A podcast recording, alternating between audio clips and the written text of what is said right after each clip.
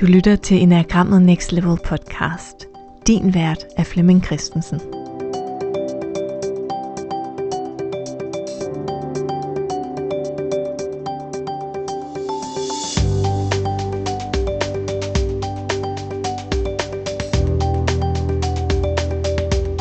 Velkommen til spørgetime nummer 14. Den her spørgetime, det er en, vi har inde i Facebook-gruppen Enagrammet Next Level, vi der bruger Enagrammet.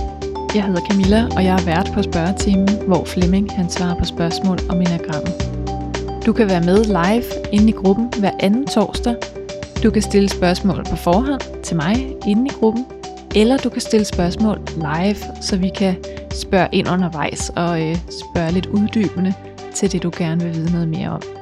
Det kan være øh, faglige spørgsmål til enagramteorien, men det kan også være personlige dilemmaer eller spørgsmål til din egen personlige udvikling ud fra enagrammet.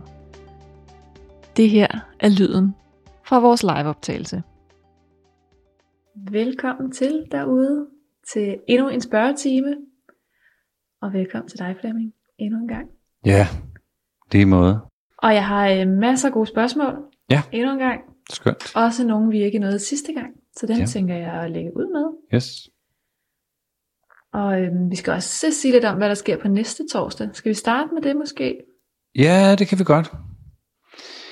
Det, der sker næste torsdag og hver anden torsdag derfra, det er, at vi laver sådan øh, nogle øh, arrangementer, hvor vi går ind og besøger enagrammet på øh, en øh, ny måde, nemlig gennem øh, sådan øh, øh meditationer og gennem at lige at få sat scenen med et eller andet øh, emne, som, øh, som er sådan øh, enagrammen, eller filosofi, eller psykologi relateret ind i enagrammet, som vi så sammen øh, mediterer på, for at lade nogle øh, andre steder af os arbejde med øh, visdommen og magien og indsigterne fra enagrammet. Og vi har lavet det som sådan et, øh, et arrangement, der normalt vil koste 125 kroner at deltage på, men der er jo en særpris for medlemmer af vores gruppe her, hvor, hvor vi har lavet sådan en anden pris, der koster øh, 75. Vi har faktisk talt meget om det skulle koste noget, om det skulle være gratis, øh, og om prisen overhovedet betyder noget. Og erfaringen øh, siger altså bare, at hvis man på en eller anden måde lægger en lille bitte smule mønt, så er man øh, mere dedikeret, end hvis man øh, ikke lagde mønt. Så derfor tænker vi, at 75 kroner godt kunne være et øh, symbolsk øh, beløb for, for at deltage. Så det er for dem, der har en øh, interesse i at øh, arbejde med enagrammet på en, øh, en ny måde, og man kan sige, det kommer fra nogle af de store visdomstraditioner, at man mødes, og der bliver sat en scene med et, øh, et emne, og at man så holder energien øh, sammen. Det ville jo være dejligt den dag, vi øh, øh, måske gør det her i, øh, i, i den virkelige verden, og, og mødes. Men nu ruller vi det i gang, og så kan vi se, om øh, det har interesse, og hvis der har interesse til mere end øh, blot online, så kan vi jo mødes i den, øh, i den virkelige verden, inde i vores kursuscenter inde i Nordvest. Så, så jeg har faktisk øh, nogle gode emner med i mine egne morgenmeditationer, og der, jeg er på sporet af noget, så jeg glæder mig helt utroligt til næste uge og skulle, øh, skulle dykke ned i øh, dykke ned i det her. Den her måde at arbejde med enagrammet på, som mere kollektivt og ikke bare mit eget lille laboratorium. Mm. Ja, det bliver spændende. Skal vi kaste os ud i et spørgsmål? Ja, lad os gøre jeg har det. et klar her, som jeg er spændt på svaret på. Det er fra Sara. Jeg kan ikke lige huske, hvad type Sara relaterer sig til. Det er jo heller ikke afgørende. Hun spørger, hvordan kan de typer, som kan opleve, at der skal økonomiseres med energien og ressourcerne, Hvordan kan de træne sig i ikke at blive helt så udmattet oven på en helt almindelig hverdag med arbejde, familieliv og det løse? Og så skriver hun, jeg har generelt lidt svært ved den praktiske del af det at være menneske. Og jeg oplever, udmattet, jeg oplever, at udmattethed kan trigge min types mønster og strategier, fordi jeg selv sagt bliver lidt presset af oplevelsen af ikke at have energi nok. Men i virkeligheden kan jeg tænke, at der ligger meget mere energi gemt i mig, end hvad jeg tror. Ja. Oh, det er jo et spændende spørgsmål. Og det kan jo gælde ja, for os alle, egentlig. fordi der er både typer og instinkter, der kan spille, der kan spille ind her. Hmm, hvor skal vi starte? Hvis man ser på, på enagrammet og gå ind i, hvad det egentlig øh, fortæller os, så fortæller det jo, hvordan vi simulerer mening i vores liv. Så den måde typen øh, opfører sig på, er et øh, forsøg på at skabe mening. Så hvis jeg relaterer mig til øh, type 8, så tror jeg, at det giver mening at øh, skubbe på og masse på og lægge energi i tingene og være den, der på en eller anden måde øh, er årsag til, at noget sker. Og det føles rigtig rart at, at skubbe på. Det kan også være, at man bliver træt af det og udkørt, og det kan faktisk være, at man, øh, man øh, moser så meget på, at man ikke kan mærke sin krop, at man ikke har det, man vil kalde sådan kropslig, øh, kropsligt nærvær. Og hvis vi tager en, øh, en type 5, så tror jeg, at jeg skaber mig et, et meningsfuldt liv ved sådan at disconnecte mig fra virkeligheden, øh, sætte mig ind i ting, forsøge og, og forstå ting. Så man kan sige, typen giver os jo en fornemmelse af, hvordan vi simulerer mening. Det i sig selv er ekstremt trættende. At, mm. at kaste sig ud i en masse gøremål per type, som alligevel ikke laver reel mening i mit liv, men jeg fik ligesom livet til at gå. De gamle, øhm, de gamle mestre og den oprindelige måde at arbejde med enagrammet på, er at gå ind og se, hvad det er, der gemmer sig bag. Så hvis nu man kunne tage typen og sætte den lidt til side, hvad gemmer der sig bag? For otteren gemmer der sig sådan en, øh, en øh, naturlighed, at, at ting sker efter et øh, særligt øh, princip. Og der er faktisk ikke nogen grund til, at jeg skubber på fordi der er en naturlig orden i, hvordan noget foregår. Så hvis man tager en, øh, et frø og propper i jorden, så er der en helt naturlig orden for, hvordan det, det øh, modnes. Hvis øh, man ser på et spædbarn, så er der en helt naturlig orden til, hvordan det øh, udfoldes. Så når jeg har arbejdet med, med, med mig selv og min type, og opdaget, at, at det er, der er sådan et pseudomening i, i det, typen byder på. Så får jeg en meget lettere og meget mere ubesværet tilgang til min hverdag. Det er et, øh, det er et stort stykke arbejde at arbejde så meget med sin type, at man faktisk øh, opdager, at den laver pseudomening. Jeg har faktisk lavet en hel øh, podcast-serie, det kunne være, at vi skulle genudsende dem, hvor jeg sådan er inde og tale om mm. pseudomening for, øh, for alle ni typer. Og der er en mulighed for at, at få fingrene i, i det, der virkelig er meningsfuldt. Og når jeg tapper ind i det, så får jeg helt naturligt, altså naturligt, den energi, som er naturlig for mig til at gøre det, jeg egentlig skal gøre. Så det er en vinkel, man kan arbejde med det på. En anden vinkel handler om, at vi har alle sammen hørt om øh, typens frygt og typens øh, ønsker. Klassisk set, så kalder man det jo basic fear og basic desire. Men der ligger noget nedenunder det. Der ligger en, øh, et livstema eller et, øh, en eksistentiel antagelse nedenunder det, som på en eller anden måde, man kan sige, typen står ovenpå.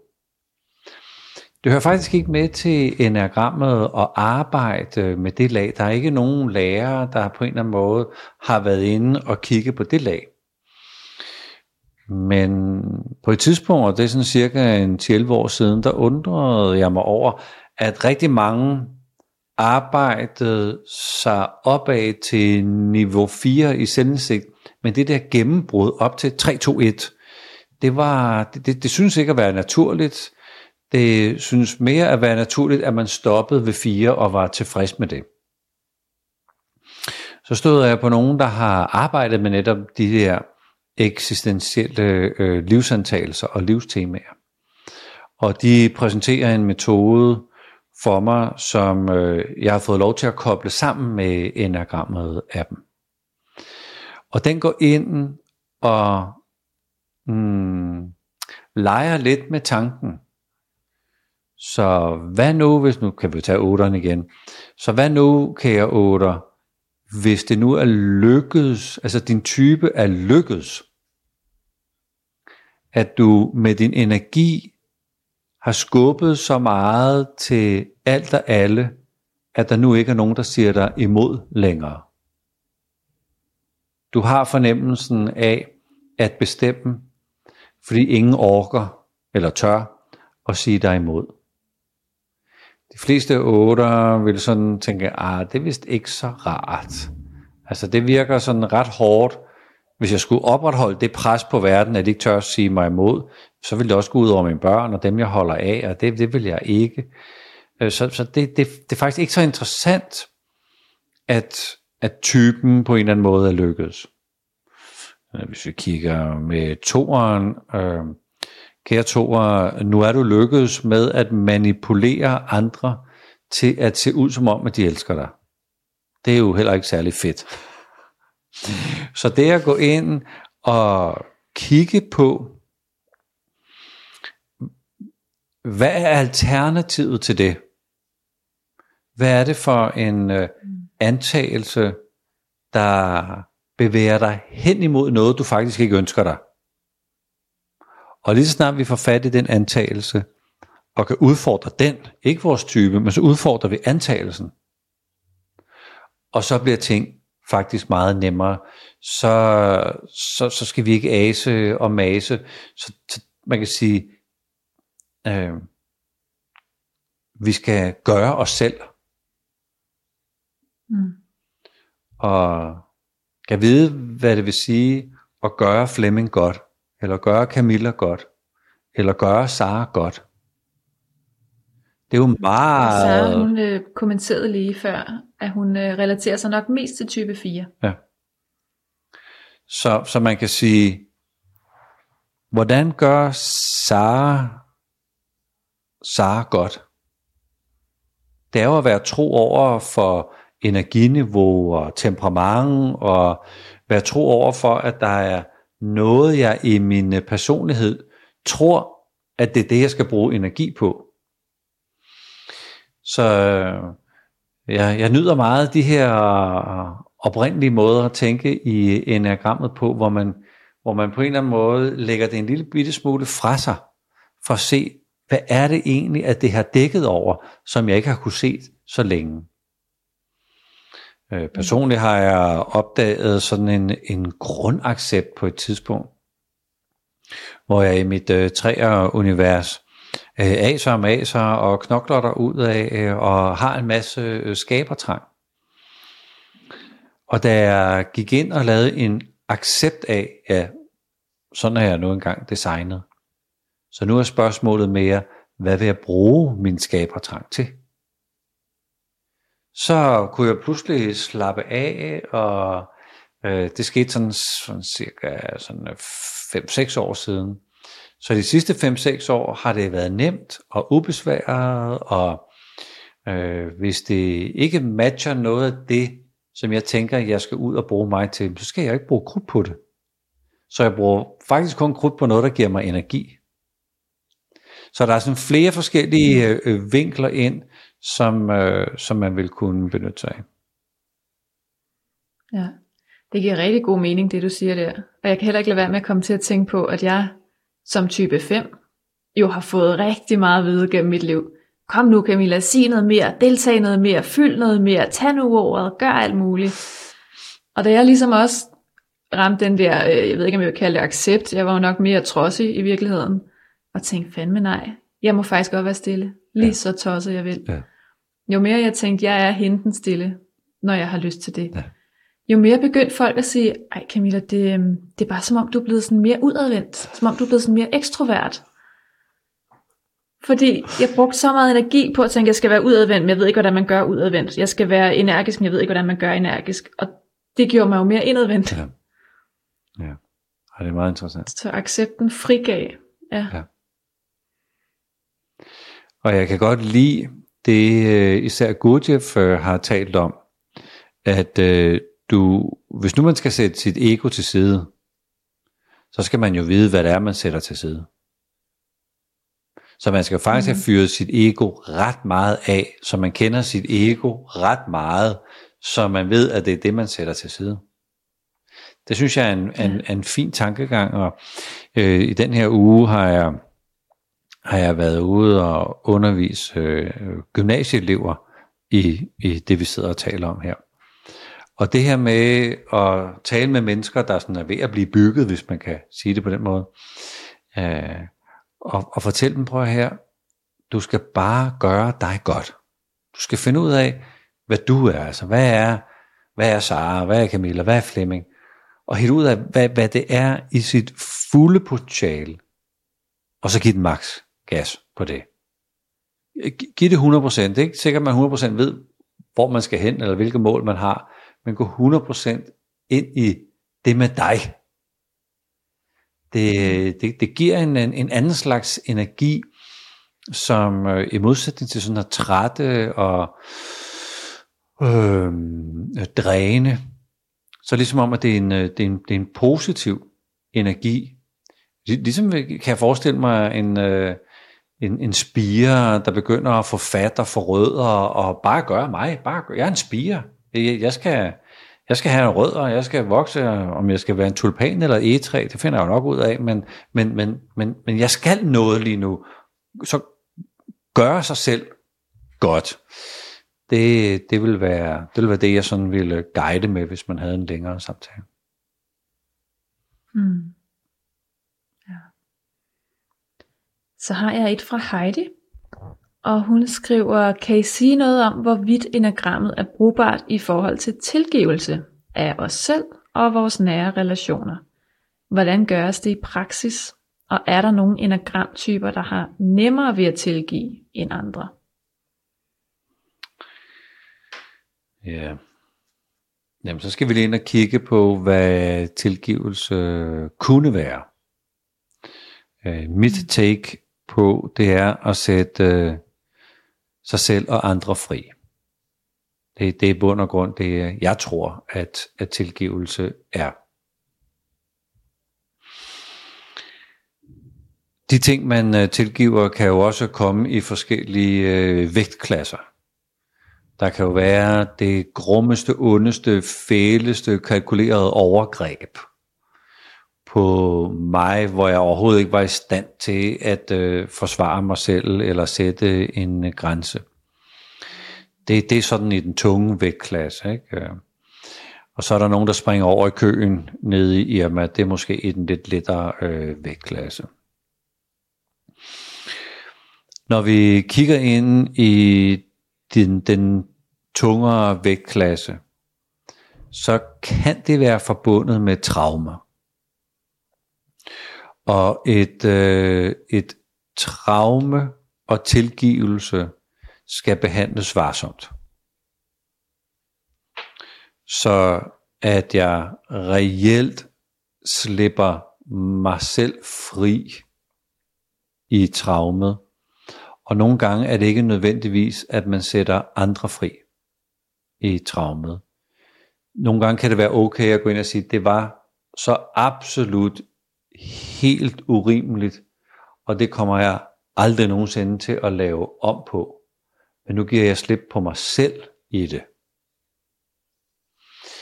Så, så, så, så vi, vi kan godt, så hvis jeg har fornøjelsen af at sidde en til en med, med nogen, der øh, ønsker tilgivelse, så gør jeg det, når jeg kommer helt ud i traumearbejdet. Ja, så må jeg sige, det ved jeg ikke noget om. Jeg er simpelthen ikke øh, trænet i det. det, det, det der, der er nogen, der har trænet det, har brugt øh, deres liv i at kunne arbejde med det, så der skal man besøge nogle andre. Så jeg synes, enagrammet på en eller anden måde øh, øh, kan tages med ind i noget traumearbejde. Og at øh, hvis man ikke er uddannet til det, så må man ligesom kende, hvornår loven går ned, og, og så kigge ind i de sådan mere gængse, gængse tilgivelser.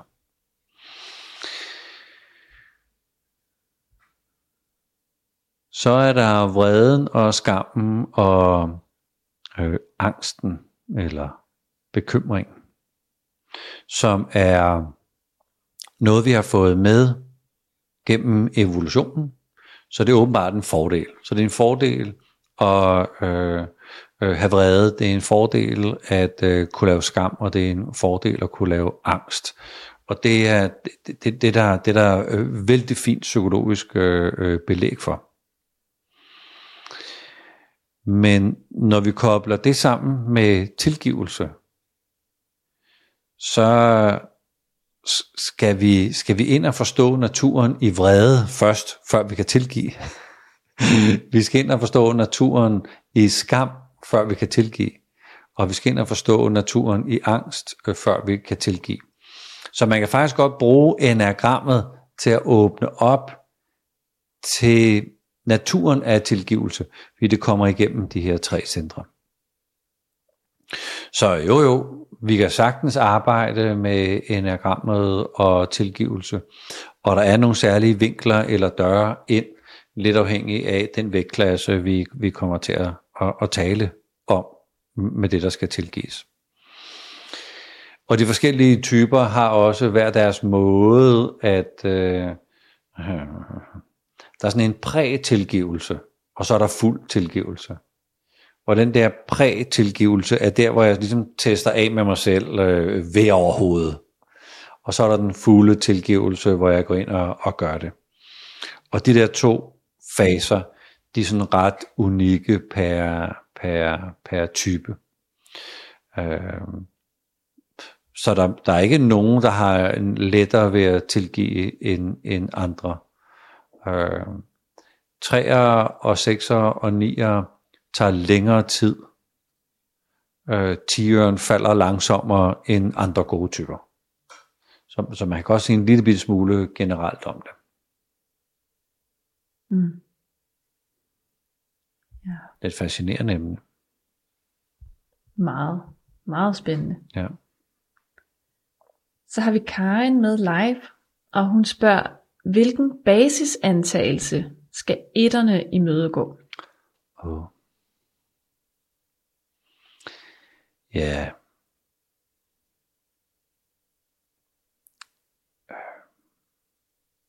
Når man arbejder med det øh, sådan ordentligt, en til en, så kommer der nogle meget individuelle basisantagelser frem i samtalen.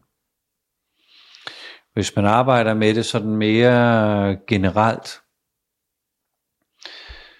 så det her med at antage, at alt er lige præcis som det skal være, vil være en rigtig fin basisantagelse at øh, lægge arm med.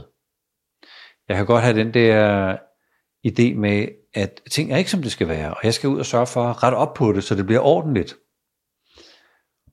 Og, og det at, at forstå, at det er sådan set ikke min opgave. Det, det er ingens opgave. Den, øh, det kaos, den forvrængning, den øh, øh, øh, skævhed, de, de umulige øh, konstellationer, øh, grimheden, øh, øh, det, det er lige præcis sådan, som det skal være. Og det, der klikker hos øh, etteren, det er, at pludselig ser jeg skønheden i det grimme. Jeg ser det smukke i kaos. Jeg ser det livfulde i det uforudsigelige.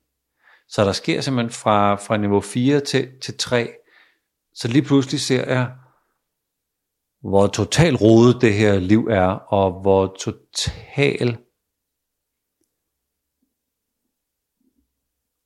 øh, ordensbundet det er. Altså den her spire, der bliver plantet, den følger jo ligesom en, en orden, spædbarnet følger en orden. Men så er der så sindssygt mange uforudsigelige elementer, man alligevel ikke kan holde styr på. Så det er det hav, eller den sky, at, at det der rodede kaos, jeg på en eller anden måde opdager, wow, det er det, der har ført menneskeheden frem til det, vi er i dag. Wow, en skaberkraft, en, øh, en vitalitet, en, øh, en, en skønhed, en, øh, en livfuldhed, der er i det. Så jeg bliver mere livfuld og værdsættende og øhm,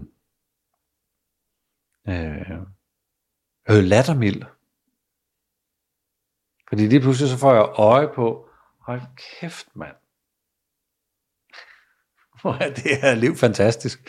Så, så, der, er, så der, der er nogle meget fine gennembrud sådan øh, per type. Ja, jeg kunne ikke lade være med at smile, fordi Karin hun skrev, åh nej, sindsro igen. Åh oh, nej. ja. Så hun har hørt den før. ja. ja. ja. Ja, sindsro, sindsro er, er, er gevinsten. Det, det, mm. det, øh, sindsro er ikke nødvendigvis øh, nøglen. Accepten, accepten var nøglen. Accepten mm. til, at det her, det er det, som det skal være. Fuldstændig, som det skal være. Jeg er lige flyttet ind i, i vores nye hus. Jeg har ikke fået sat uh, ting i, i gang. Jeg har ikke fået min uh, opkobling uh, op at køre. Det, det hele er ikke bare perfekt. Og det er helt perfekt. Så hvis jeg træder ind i det, med al min livfuldhed og al min begejstring for øjeblikket, så bliver det her øjeblik smukt. Ja. Så det er og så spørger hun lige, Karin, er basisantagelsen så det samme som udviklingsvejen? Øh, nej. Det kan det jo godt være. Det kan det jo godt være. Øh, nej, basisantagelsen hører mere ind i Holy Ideas som var dem Oscar Icharso lavede. Ja. Øh, jeg kalder dem de glemte lektier, at der simpelthen er noget, vi har glemt per type. Hey, det ser sådan her ud. Du vil ikke acceptere det, men det er faktisk sandt. Sådan, sådan er så sige, livet, universet, bevidsthed, sådan, sådan, er, sådan er det lavet. Øh, men ellers hedder det Holy Ideas. Og så har jeg faktisk et spørgsmål til de der, vi talte om før, 3, 6 og 9. Og Gitte, hun skriver, jeg har hørt typerne 3, 6 og 9 omtalt som de forvirrede, og at disse typer er dem, der har mest brug for selvudvikling. Kendetegnene for 3, 6 og 9 er jo, at de er midtertyper i tre basistriader. For eksempel 8, 9 og 1 er krop, hvor 8 er for meget krop, og 1 er for lidt krop. 9'eren har dobbelt krop, deraf to kerner. Men hvad betyder det for type 3 og 6 at være fanget i midten? Håber det giver mening. Ja. Så hvis vi tager udgangspunkt i det her billede med dobbeltkrop fra, fra nieren, mm. så jeg egentlig har to mavefornemmelser, hvor de, de siger bare ikke det samme. Så, så min, min, øh, min sådan kropslige øh, nærvær, eller min kropslige intuition, øh, er forvirret. Så, så hvad skal jeg gøre? Skal jeg købe den der cykel? Skal jeg sige ja til det der job? Så hele min krop er i tvivl. Når vi taler om øh, træeren, så er mit øh, hjerte i tvivl. Mit hjerte, det er, det er mit livskompas. Det er der, hvor jeg er tro over for mig selv. Men hvis nu jeg har øh, to øh, kompasser med, hvad skal jeg bruge mig selv til? Skal jeg, skal, jeg, skal jeg virkelig gøre det, jeg har lyst til? Eller skal jeg tage det der job, hvor jeg også avancerer? Skal jeg øh, tage ud og rejse alene? Øh, eller, eller skal jeg ligesom have familien med? Skal jeg rejse det fede sted hen? Eller skal jeg rejse det sted hen, hvor jeg bare har en øh, oplevelse med mig selv? Så det der, hvor ligger glæden? Det er jeg forvirret over. Og mange gange inviterer vi træer til at prøve at lave, foretage sig noget, som får dit hjerte til at synge, men du fortæller det ikke til nogen. Skulle jeg lige til at fortælle, hvad der fik mit hjerte til at synge her forleden. men, øh, men, men det er jo sådan lidt, øh, lidt, lidt fair nok, at, øh, at jeg ikke gjorde det for at fortælle det til nogen. Men det her med at tage ud og cykle meget, meget, meget tidligt om morgenen hen over moseterrænet ude i vaserne, øh, hvor jeg lige er flyttet til, og så op gennem øh, Rodeskov og ikke møde et, øh, et øje. Øh, jeg skulle lige over Kongevejen, og der var bare en lang kø, hvor folk de bare sad der og, og, øh, og hostede benzin øh, på vej ind mod øh, arbejde. Men jeg grinede simpelthen hele vejen, og jeg tænkte, hold kæft, hvor er jeg heldig, mand. Det er simpelthen for sindssygt.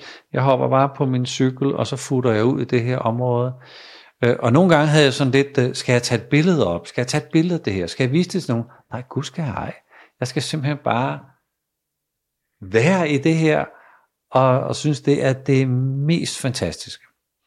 Så, øh, så det er sådan lidt et eksempel på, at, at gøre det, der mm. får øh, hjertet til at synge, uden at skulle gøre det for nogen, og, uden at tage fotos, eller lave en podcast, eller fortælle det til nogen bagefter, hvad det var, jeg har gjort. Jeg har været tidligt op, og jeg cyklet halvanden time på min cykel, og la, la, la. Så det er det møde med, med billedet af mig selv, som når jeg ligesom har flere billeder af, øh, hvem jeg skulle være, eller kunne være, eller vil være, det er det, jeg bliver forvirret. Og det samme gælder for, øh, for sekseren. Der har jeg jo sådan et, øh, et, et super-ego, der forsøger at fortælle mig, hvad vil den rigtige beslutning være her. Så hvis nu man skulle købe en ny cykel, øh, hvad vil så være fornuftigt? Skulle man, øh, skulle man ringe lidt rundt til vennerne og tjekke, hvor har I købt jeres øh, cykler hen? Skulle man gå ind og tjekke cykelmærker ud? Øh, skulle man gå ind og undersøge, øh, hvor længe holder en cykelsmed? Altså, hvis nu man køber en cykel, øh, er de så gået konkurs øh, øh, to år efter og sådan nogle ting. Men så popper der sådan en, en ny, et nyt superego også, som også begynder at blande sig og sige, nej, skal du bare høre, øh, øh, det kan godt være, at du lige har lavet den der liste, men hvad med at lave en liste, der sorterer listen, og så kan det være, at man går ud og spørger nogen, så har man øh, tre øh, meninger og superego. Det nu, nu bliver det altså forvirrende, og på et eller andet tidspunkt, så, så bliver jeg bare forvirret over hovedet. Fordi jeg har, jeg har for mange instanser, som jeg spørger til råds i mit indre. Og nogle gange går jeg også ud og spørger udenfor, så, så, så bliver det bare for meget. Så, så jeg er forvirret i, skal vi sige, hvad er det rigtige at gøre, eller hvad er min beslutningsproces som sekser. Jeg er forvirret i, øh, hvad, hvad er det, jeg skal gøre for at gøre mig glad som, øh, som træer. Nå, fint spørgsmål. Mm. Ja, det synes jeg. Meget spændende. Og så er der også et andet spændende et her fra Rie. Og hun siger, at hun er vokset op med et sæt tvillinger, som hun kendte. og derfor kendte hun alle deres forskelle, men andre kunne let forveksle dem med hinanden, og ikke rigtig skældne. Og det var øh, tvækkede piger, og så skriver hun, deres opvækstvilkår har jo været de samme, og de er tvækkede, så hvad betyder det for ens type og instinkt?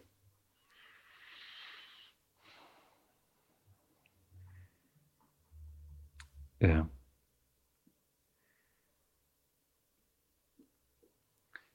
Det er jo et af livets øh, store øh, mysterier. Og jeg plejer at forklare det lidt med, at okay, her er vi ægcelle, her er vi sædcelle, bum, smeltet sammen, en celle. Så, så når sædcellen kommer ind i ægcellen, så får vi en ny cellekerne, øh, og et nyt cellerum, og en, øh, en cellemembran, en celle så deler de her, den her celle sig i to celler, fuldstændig identiske celler. Så deler de sig i fire fuldstændig identiske, otte fuldstændig identiske. Men efter at de er blevet otte, så deler de sig, men nu er de ikke identiske længere. Og på et eller andet tidspunkt, så bliver de her celledelinger jo så mangfoldige, at der er nogle celler, der på et tidspunkt beslutter, friends, vi tager knæskaller. Det er den, vi, vi så knæskaller. Og der er nogle andre, der tænker, fint nok, så kører vi øreflipper. Øh, og det går jo rigtig, rigtig, rigtig godt i de fleste tilfælde, at man ligesom blander sig uden øh, øh, om hinanden, så der ikke kommer knæskaller i ørerne og øreflipper øh, i knæene. Der er bare ikke nogen, der ved, hvordan de kommunikerer hvordan de laver det øh, aftalerum, hvordan de fordeler opgaverne.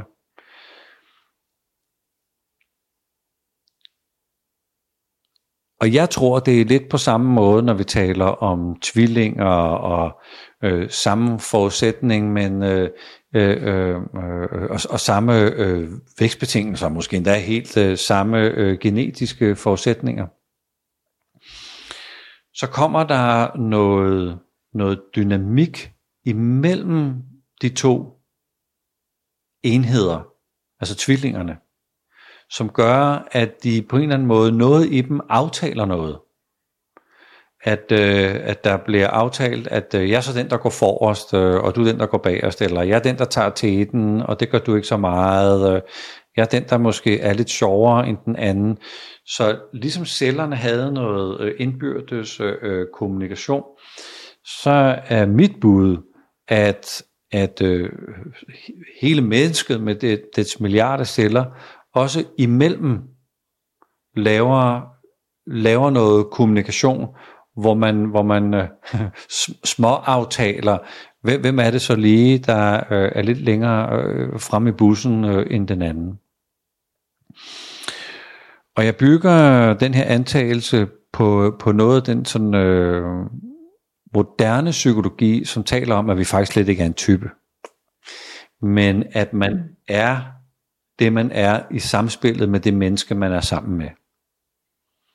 Så at jeg lige nu er en helt særlig version af mig, fordi jeg er sammen med dig, og vi, og vi sidder og har de her samtaler, vi har, og om lidt har, øh, kommer Louise hjem, så skal vi have noget aftensmad, og så er jeg en anden version af Flemming i det samspil. Så at vi på en eller anden måde skabes i samspillet med andre. Og, og det synes der har været rigtig, rigtig fin dokumentation på, at vi ligesom bliver konstrueret øh, i det aktuelle rum, vi er i, og med, med de mennesker, der må være i det aktuelle rum. Og det er det, jeg sådan øh, bygger min, øh, min antagelser på, at, at tvillinger har jo haft noget dynamik med hinanden og med forældrene, og, og, og, og, og der bliver lavet nogle små aftaler på celleniveau, hvis man kan sige det sådan om, hvem der egentlig tager sig af hvad. Mm. Så det er måske en lidt øh, flippet forklaring øh, på, at øh, øh, at vi sagtens skal have tvillinger, som er forskellige typer. Fordi jeg har været nødt til at skaffe mig mine basale behov. Det er det, typen gør. I dynamikken med den anden, og forældrene, og måske andre søskende og sådan. Øh, og der er bare ikke plads til, at begge får begge. Der er ikke plads til, at begge laver knæskaller, og begge laver øreflipper. Vi må ligesom fordele det lidt. Så, mm. but who knows? Altså, der er ingen, der har kunnet forstå det i forvejen, så det er jo bare en antagelse, som, øh, som, jeg, som jeg synes giver, giver mening, når man, når man kigger ind i enagrammet. Ja, og det er mega spændende med de der tvillingeforsøg, der også er lavet, og man har jo lavet al mulig forskning ja. på at prøve at lure, er det arv eller miljø ja, det her? præcis. Ja.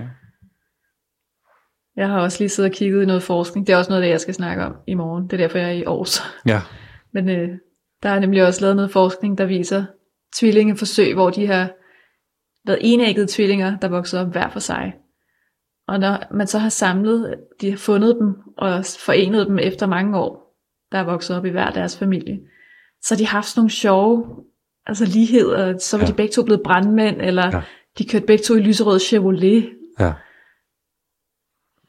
Ja. Ja, det er meget skægt. Meget spændende med de der tvillinger. Og det taler jo dybt ind i, at, at øh, vores øh, genetik skaber ramme om de fem store systemer, hvorpå vores type bliver bygget. Og inde i det opstår der sådan en motivationsprofil, som sikkert sådan tidsmæssigt bliver, bliver effektueret. Så bliver jeg brandmand som voksen, eller så kører det rød Chevrolet øh, i min alderdom, eller, eller sådan et eller andet. Så det giver jo, det giver jo super god mening. Ja, det gør det nemlig. Så har jeg her et langt spørgsmål. Så nu er det tunge lige i munden. Også for mig, der skal læse op. Det er Mina, og hun skriver, Jeg vil gerne spørge om, hvordan man som type 2 formår at finde og holde balancen mellem at være der for sig selv, eller være der for sig selv, anerkende ens egne behov at sige fra og til ud fra ens egen overbevisning, følelser og ønsker. Samtidig med, at man formår at være uselvisk, være der for andre og af og til gøre ting, man måske ikke har så meget lyst til, for det er jo også en del af livet. Jeg oplever desværre for tiden, måske fordi jeg har ændret adfærd efter så mange år, at mine nære er begyndt at kalde mig egoistisk, selvisk osv., fordi jeg er begyndt at sige mere fra og øver mig i at anerkende mine behov, hvilket jeg et helt liv ikke har formået, og det har sat sin arm på min psyke. Jeg ønsker at stå stærkt i mig selv, være god ved mig selv, og jeg ønsker samtidig at være en god ven, et godt familiemedlem, en god kæreste osv.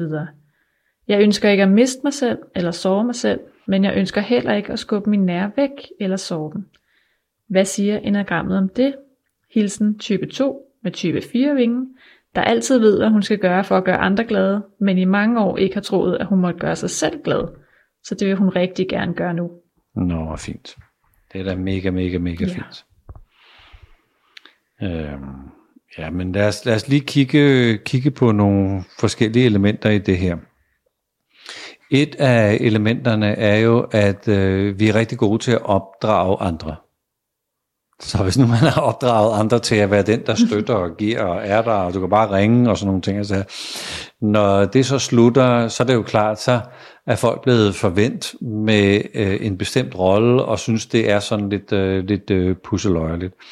Så nogle gange skal man sådan øh, genopdrage sine partner og sine venner og sine børn, og sådan sige, hey, hey, hey, skal du bare høre, der er noget, jeg går og øver mig på. Jeg er et, øh, et, et andet sted i verden, så hvis, øh, hvis du bemærker, at øh, noget af det, du regnede med tidligere, ikke er der, eller der kommer noget andet, så kan der faktisk godt være en, en god forklaring på det, fordi jeg er ligesom i sådan en, en ny praksis med at, at, at gøre tingene på en ny måde. Så nogle gange skal man sådan lige øh, warne sine, sine op, omgivelser, fordi man har jo opdraget dem.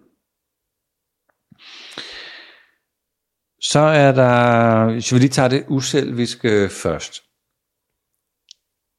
At være uselvisk betyder jo, at jeg ikke har en bagtanke, en bagtanke med tingene. Og det ligger der lidt i mig som toer, at øh, jeg gør noget for at få anerkendelse. Så når jeg lærer at gøre noget af et rent hjerte, som jeg jo faktisk tror, at jeg gør. Det er det, der sådan er den, øh, det, det, det finurlige hos toren. Jeg tror jo, at jeg gør det af et rent hjerte. Men når jeg så ligesom kigger ind bagved, så ah, jeg gjorde det måske for, at, øh, at du synes, at øh, vi havde en god relation, eller at, øh, at du på en eller anden måde gav mig noget anerkendelse for, at jeg nu render rundt og gør det, jeg nu gør.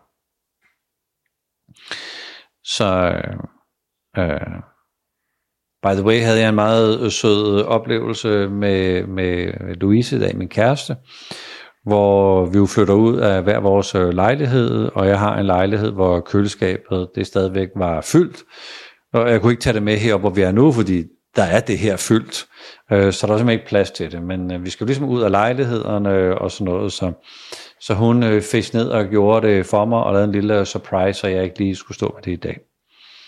Og så kommer jeg der ned, fordi jeg tror, jeg skal ordne det i min lejlighed, og så øh, har Louise allerede lavet det. Og så øh, på et tidspunkt, så siger hun, øh, synes du ikke, jeg var god? altså, hun hentede selv pointene hjem. Og hun vidste godt, at hun, hun selv hentede takken. Så man kan sige, det er jo også en måde at arbejde med sin, øh, med sin øh, øh, øh, uselviske øh, del, at man ved egentlig godt, at man godt kunne tænke sig, at den anden lige sagde tak. Men øh, man havde faktisk lyst til, altså hun havde faktisk lyst til at gøre mig en kæmpe tjeneste, så jeg ikke skulle ud og rode med det i dag. Så det var jo faktisk at et, et rent hjerte, at hun gjorde det. Men alligevel pippede typen. Så det, og sådan lige øh, grine lidt af det hele, og så få luft for det. Det er en måde, at det der usel, vi skal sådan stille og roligt kan få lov til, eller det selv, vi skal kan få lov til at, at, at, at dulmes lidt, så, så jeg smider den der handelsbog væk, hvor jeg har list, listet op alt, hvad jeg har gjort for dig, og hvad du så har sagt af tak, eller ikke har sagt af tak. Smid den væk. Øh, så, så det er den, øh, det, det, er den, det er den uselviske del. Så er der det her, den, den sidste del med, hvordan får jeg kontakt til mine egne behov. En rigtig, rigtig, rigtig god metode er jo at være alene i sit eget selskab. Så jeg får lukket den der menneskeradar, så der ikke er nogen, der kan påvirke mig. Og jeg måske allerede har sagt til dem, jeg holder af, min mand og min kone og mine børn og vennerne og sådan noget, hey, jeg, jeg, jeg går altså lige en tur øh, alene i skoven et par timer, helt for mig selv. Så man ligesom får handlet af og få forklaret sit øh, bagland. Jeg er simpelthen i gang med noget, og for at møde det rene behov, altså det der virkelig, virkelig, virkelig er mig, bliver jeg nødt til ikke at have nogen inden, der prikker på min radar, fordi jeg kan simpelthen ikke, jeg kan ikke stoppe min menneskeradar. Den er hele tiden aktiveret, men hvis nu der ikke er nogen mennesker, så kan jeg slappe lidt mere af. Og så er der nogle fine øvelser, vi kan lave som, øh, som toer. En, øh, en super interessant øvelse, som, øh, som kræver, at man har to timer. Og man har blyant øh, og pen. Og man er uforstyrret. Og så skriver man 100 ting ned, som man godt kunne tænke sig, at andre gjorde for mig. Og jeg kan ikke øh, forklare magien øh, i øvelsen, fordi så, så, så, så, så falder det til jorden. Men det her med, fordi som toer har jeg sådan et, et behov for, jeg har gået og opdraget alle andre til det, jeg godt kunne tænke mig. Hvis jeg som toer øh, skal ned i kantinen efter noget kaffe, og ligesom råber ud, hvad så, skal jeg have noget kaffe med? Det jeg forsøger at opdrage mine kolleger til, det er, når de skal ned og have kaffe, at de lige spørger mig.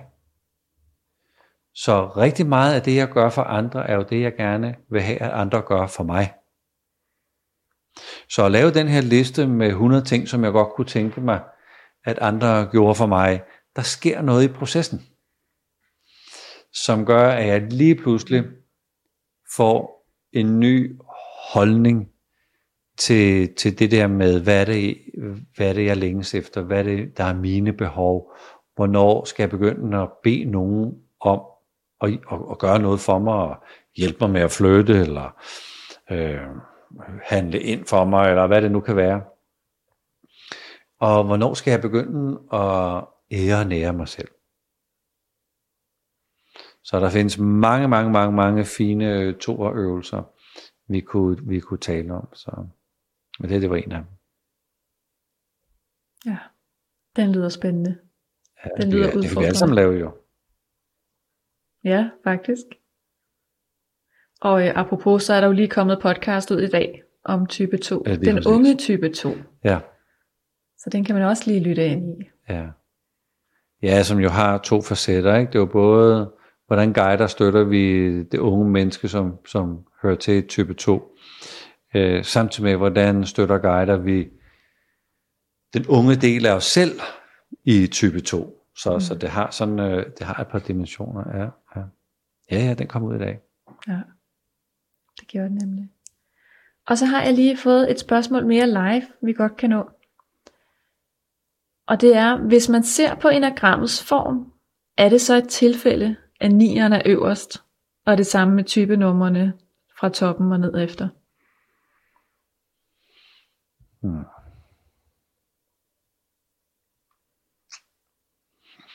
Der er lavet rigtig, rigtig, rigtig mange studier af matematikken i enagrammet. Og rigtig, rigtig mange studier af, hvorfor er etteren lige præcis forbundet med 7 og 4? Hvorfor er det sådan? Og hvorfor er 3, 6, 9 forbundet med hinanden, og ikke de andre og sådan nogle ting? Så man kan sagtens finde nogle rigtig, rigtig gode matematiske øhm, øh, åbninger til noget dybere forståelse af enagrammet. Øhm,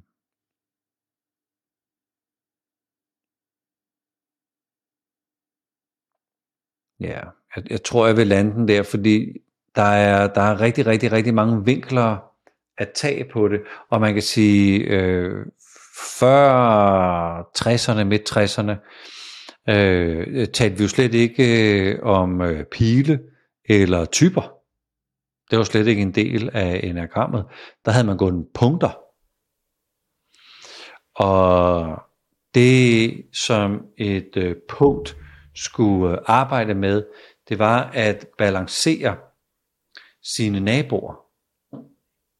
Så man kan sige, punkt øh, 3 skulle balancere det at øh, opdage øh, inde i sig selv, hvad er det, der er vigtigt øh, for mig hos fireren, kende sit øh, indre univers, og så gå ud og øh, øh, balancere det med, hvad er det, de andre gerne vil have, Øh, hvad, hvad, er det, hvad er det, de har brug for? Hvad, hvordan bliver jeg en stjerne ude i dem? Øh, hold fast i det, der er vigtigt øh, for mig, og hvad der bor inde i mig, og så kigge ud igen som toeren.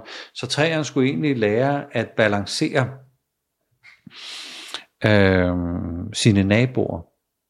Og når man kigger på det på den måde, så er det jo et fantastisk stykke arbejde, der er blevet lavet for at kunne placere kvaliteterne på en cirkel på en sådan måde, at, at alt passede sammen i at skabe, skabe balance mellem punkterne. Og når man ser på det på, øh, på den måde, så kan nieren stå til højre eller venstre eller ned eller op. Det er jo lige meget. Det behøves ikke engang at hedde noget med ni. Det kunne hedde øh, A eller B eller et eller andet øh, hest eller mus. Eller, det, det, det, det kunne alt muligt. Fordi man kiggede ikke ind i pilenes forbundethed. Man kiggede ikke ind i, at det var en type. Man, man arbejdede med en tese om, at at det hele er inkluderet i os, og det hele er i bevægelse, og det hele skal balanceres. Man skal bare starte et sted, man skal starte et bestemt punkt, for ligesom at få bygget, få bygget balancen op. Så, mm. Så, så på en måde betyder det ikke så meget, og man kan helt klart kaste sig ud i samtaler med nogen, der har øh, dyrket mat- matematikken og få mange fantastiske forklaringer på, hvorfor det nu øh, ser ud sådan, som det gør. Ja. Og så kommer jeg lige til at tænke på, er der nogen grund til, at man altid, eller ikke altid, men ofte i enagramundervisning starter med type 8? Ja. Det er jo en øh, gammel øh, tradition, hvor man starter med kropstyperne. Fordi kropstyperne er det, der ligesom er fundamentet for det hele. Det er, det er kroppen, der er lige her og nu. Det er kroppen, der, der er øh, tydelig øh, for alle. Og Oscar, han startede også med kropstyperne. Han startede mm. bare omvendt 1, 9, 8. Og så kørte han hovedtyperne 7, 6, 5. Så han havde en anden vej rundt, men det var stadigvæk kropstyperne, øh, Oscar øh, øh, startede med. Og ja, så går jeg jo bare uret rundt, starter med 8, og så kører jeg igennem uret rundt, men, men starter altid med, med, med krop. Mm. Øh, nogle gange så tager jeg øh, lidt, lidt afhængig af hvem, øh, hvem publikum øh, øh er. Nogle gange tager jeg 8-2-5.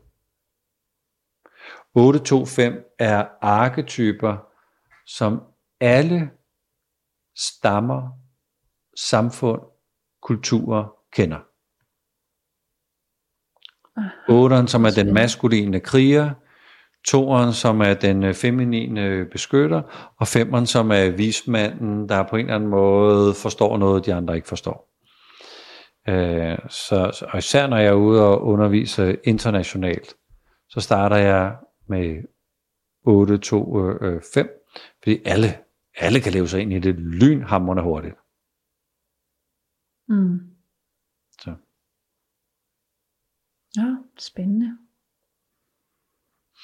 Ja. ja, og således nåede vi igennem endnu en spørgetime. Ej, hvor godt. Ej, hvor godt. Ja, den er allerede ni. Ej, hvor godt. Ja, hvad nummer er det i dag? Er det 13? Jeg tror, det er 13. Jeg tror næsten, at det er 13 spørgetime. Vi øh, laver jo spørgetime igen om øh, 14 dage. Så ja. vi kan jo invitere folk til at uh, sende spørgsmål direkte til dig, eller når du laver et opslag, hey, har I nogle spørgsmål, at, uh, at gå ind og svare. Men uh, det er vel okay, at man uh, skriver direkte til dig, hvis man lige skal have det ud af hovedet. Mm. Uh, uh, kunne det ikke være fint? Jo, jo, det må man meget gerne. Man må faktisk slå det op. Uh, man kan bare også bare tagge mig ja. ind i gruppen.